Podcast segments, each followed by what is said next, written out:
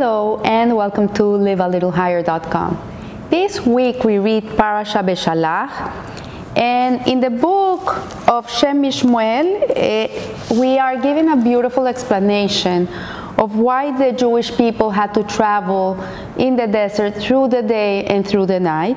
And it says that God had miraculously taken the Jewish people out of Egypt and he showed miracle after miracle for them through their whole time in the desert till they came to the land of Israel. It was a complete miraculous existence. And we see that during the night they went with, the, with a pillar of fire which provided them with light. And during the day they went with a, a cloud, a pillar, of, a, cl- a pillar of cloud to lead them safely through the, through the desert without uh, being uh, burned by the heat, by the sun. It was a protection for them. So here we see that it says in Shemot 13:21, God went before them by day in a pillar of cloud to lead them on the way, and by night in a pillar of fire to pro- provide them with light so that they could travel by day and by night. Neither the pillar of cloud by day nor the pillar of fire by night departed from the people. So we see here, this is a, it's really, it's, it's curious to note that uh, there's an emphasis in, in, in the need that the Jewish people had to travel during the day and during the night. Like if we would make a journey in the desert or we would make a journey in the in, in, in, the jungle or something. Usually people stop during the night they, they put a tent and, and they go to sleep and then the next day they, they continue. But here we see that when they were journeying because there were times in which they were uh, not journeying they were staying in a place for a few days sometimes a month uh, and they would encamp uh, for a certain period of time but most of the time when they were journeying, they did it during the day and during the night. And so it says in the in the Torah, by Rashi explains that it was 120 mil, which one mil is an ancient uh, measurement, which is approximately one mile. It was 120 almost miles from Ramses to Sukkot, and this is the first stage of their journey after the, the, the, Exodus, and they came there within an hour. Like it took them only an hour to go from Ramses to Sukkot, and it was al- al- almost 120 miles. Like I walk three miles uh, sometimes, and three miles I know it's 45 minutes. One mile takes me 15 minutes to walk at a fast pace.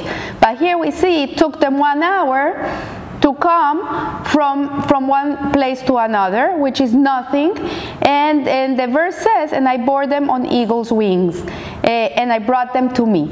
So it should be clear that they did not need to travel at night. They, it was not something that it was needed for them to come uh, faster to the place they needed to come to because they did it very fastly. Hashem made a miracle for, the, for them also when they were traveling, and the time was shortened for them. They came something that would take them a day to get there, it took them an hour. So we see clearly that this is not the reason why they had to journey during the day and during the night to be able to get to the place they needed to get faster. And, uh, and so so we see that they reached their destinations and it was really a miraculous way in which they traveled. And, and so the question is what is the purpose? What is the function of journeying in the dark? What was the whole purpose of them having to travel during the night? So we know that from the from the moment that Moshe goes to Pharaoh and tell him and tells him to to please let his people go and he starts negotiating with him through the temple plagues to allow the Jewish people to go. From here, we know that there's an ultimate purpose in the exodus of the Jewish people, in the redemption of the Jewish people from the from the Egyptian exile. And the, the, the purpose is when you bring out the people, uh, the people from Egypt, they shall serve God on this mountain. This mountain is referring referring to Mount Sinai. So we know that the whole purpose of the Jewish people being redeemed from from um, from Egypt was to come to Mount Sinai, receive the, the Torah, and be, be slaves to Hashem, if you want to see it that way, or, or serve God. That was the whole purpose of our redemption from Egypt. So we see here that there are three, there are four distinct phases to the Exodus process, uh, culminating in Matan Torah. And it says, I am God and I will bring them out from the burdens of Egypt. I will save them from their slavery and I will redeem them with an outstretched arm and great judgments. And I will take them for me as a people. So we know from these four stages that in, um, in Pesach, in Passover, these four stages are alluded in the four cups of wine that we drink during the Seder night. So one of the first cup is I am God and I will bring them out from the burdens of Egypt. The second cup is I will save them from their slavery and I will redeem them with an outstretched arm and great judgments and I will take them from me as a people. So each one of these phrases is, uh, is alluded in, in one of the cups of that we drink in Pesach. And halachically, you can drink wine between one cup and the other. Like between the first cup and the second cup, you can have more wine. Between the second cup and the third cup, you can have more wine. But halachically, the Shulchan Aruch says that it's forbidden to drink more extra wine between the third and the fourth cup. It's not allowed to drink extra wine between the third and the fourth cup. So we know from here that the purpose of the Exodus was to facilitate Matan Torah, to facilitate the giving of the Torah. So the interruption between the third cup and I will redeem them with an outstretched arm and a great judgment, it cannot be interrupted with the fourth cup which says and i will take them for me as a people. Because what it is is like it's giving you the purpose for the whole exodus. And you cannot interrupt uh, these two phases because then it's not like a continuous thing. So from here we learn that uh, that this means what all this means is that the 49 days between Mitz, uh, Yetzias Mitzrayim which is the parting of the Red Sea and Matan Torah had one purpose and that was to prepare the Jewish people uh, for the big event that was the giving of the Torah at Mount Sinai. So the entire journey of Klal Israel had not only a physical function, but it also had a spiritual function, and uh, and it was a, a, religious quest. It was to help them uh, develop as people who were not slaves, that they were not had a slave mentality. You know, there's a saying that says you can take the Jew out of Egypt, but it's very hard to take the, the Egypt out of the Jew. It's easy to take a person out of prison, but sometimes it's very hard to take out the prison out of the person's mind. And this is what these 49 days uh, represented between the parting of the Red Sea and coming to Mount Sinai to receive the Torah was that. That was a, a, moment in time in which the Jewish people were being prepared. The Egypt was being removed from their psyche so they would be able to have a free mind to be able to choose to receive the Torah. Because if not, they wouldn't have been uh, able to receive it. They would be still, their mentality would be still a slave mentality. They wouldn't be able to receive it. So we see here that without traveling both physically and spiritually at night, as well as by day, this sequence would have been interrupted and they could not have reached the level necessary for their divine encounter. So we, we see from here that traveling by day and by night also was part of the preparation for the Jewish people to be uh, mentally, physically, spiritually uh, prepared to be able to receive the Torah. It had to be both during the day and during the night because the Torah emphasizes that God led them through the desert by day and by night to indicate that their development was a single, uh, uninterrupted great journey. So it was one whole thing. And we learn from there that the, the, the idea corresponds to Alaha, which pertains to the Sefirat HaOmer, like between the second night of Pesach and the, uh, and the Shavuot, we count the Omer. And what is the counting of the Omer? It's for 49 days, and it's we count every day one of the Sefirot, and it's a combination of Sefirot. Like one day we count the, the week of kindness, of Hesed, and then we do Hesed Shebe Hesed, Hesed Shebe Gevura, Hesed Shebe Tiferet. Each one of these combinations is like a chiropractic adjustment of the soul that allows us to be refined enough to be able to come and receive the Torah uh, uh, uh, on Shavuot, today in our days, because the Jewish calendar is not a linear calendar, it's a, it's a circular calendar. So the energy that we live during these 49 days every year, or the energy of Pesach and the energy of Shavuot, it's recreated every year. Like the energy that was sustaining the world during those days in which the Jewish people were exiled from Egypt is recreated during these days of. Um, even today. It's the same energy. So we take advantage of that energy, and every year people count the Omer and they're refining their their their their attributes, their emotional attributes, they're being refined to be able to come again and receive the Torah anew. Because the Torah is not something that is from yesterday or 3,000 years ago. The Torah is very relevant today. It's so new today as it was 3,000 years ago. So every time we receive the Torah, it has to be felt like it's we, are receiving it for the first time.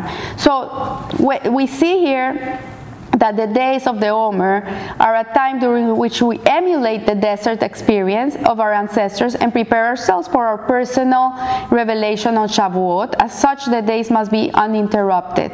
And there is another aspect uh, which is interesting to the continuous journey of Klal Israel in the symbolic terms of the counting of the Omer is that if you miss one day of counting the Omer, it's then it's done. You even if you keep counting, it's like you miss the boat because it has to be something that is continuous to be effective.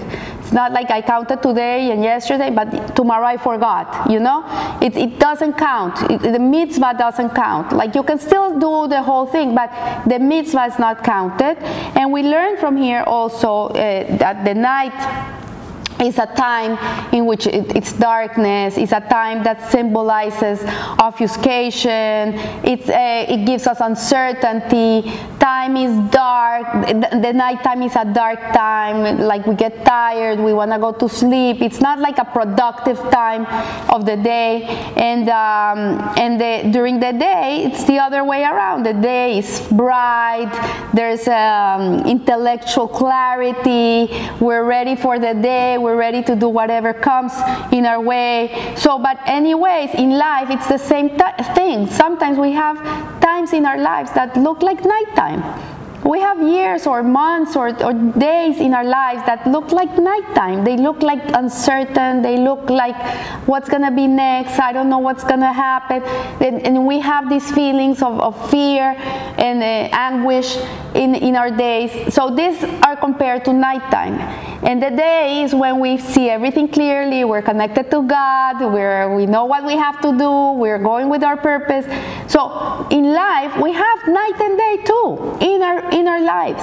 So what the Torah is teaching us here, that the Jewish people travel, travel both at night and day, is that we always have to go. We should always be in the go. We should never stop in our journey in life. Even if we're sleeping, we cannot stop. We have to continue. If we stop for a moment to go and rest, is to get energy to be able to continue. It's part of the journey. The sleeping is part of the journey. It's part of that of, of the continuity of the journey. And the journey of Klal Israel in, in, in, in the Torah really is the journey of every Jew in their life. It, it's the same thing. So the faith of Klal Israel was very, very strong. This is something that was unbelievable to see because if we remember the Jewish people, when they came out of Egypt, they were in their 49th level of impurity, like one more level and they would be gone.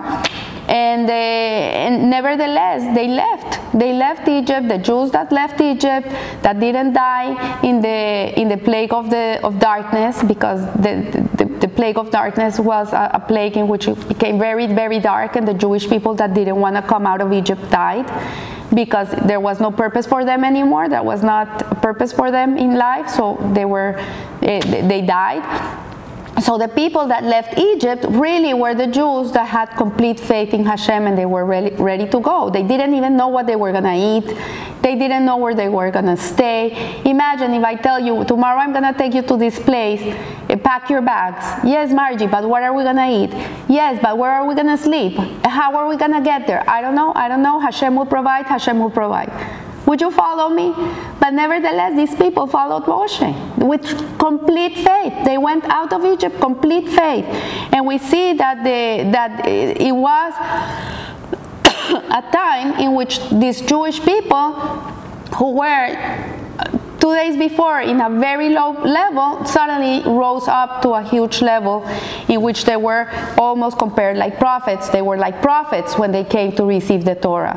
So so we see here that the journeys in the wilderness, even those after Matan Torah, even after they received the Torah, were great taste of faith for Klal Israel. And in Parasha eh, Beha'alotecha, the Torah tells us that the desert camp always proceeded and halted according to the movement of God's directed clouds.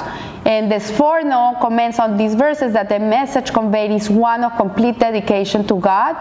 And they stayed at a place whether they liked it or not. It's not like I'm taking you to, to the Caribbean, you're gonna love it. Or maybe I'm gonna take you to a very poor neighborhood and you're not gonna love it. They didn't choose where they went. They had to be there. Even if they liked it, they didn't like it, that was irrelevant. They just had to be where they had to be. And they, and they used to travel also in short no- notice, like they were encamping, and suddenly Moshe would come and tell them, okay, get, get up, put everything together, we're going. Hashem says we have to start going. And they did it without complaining.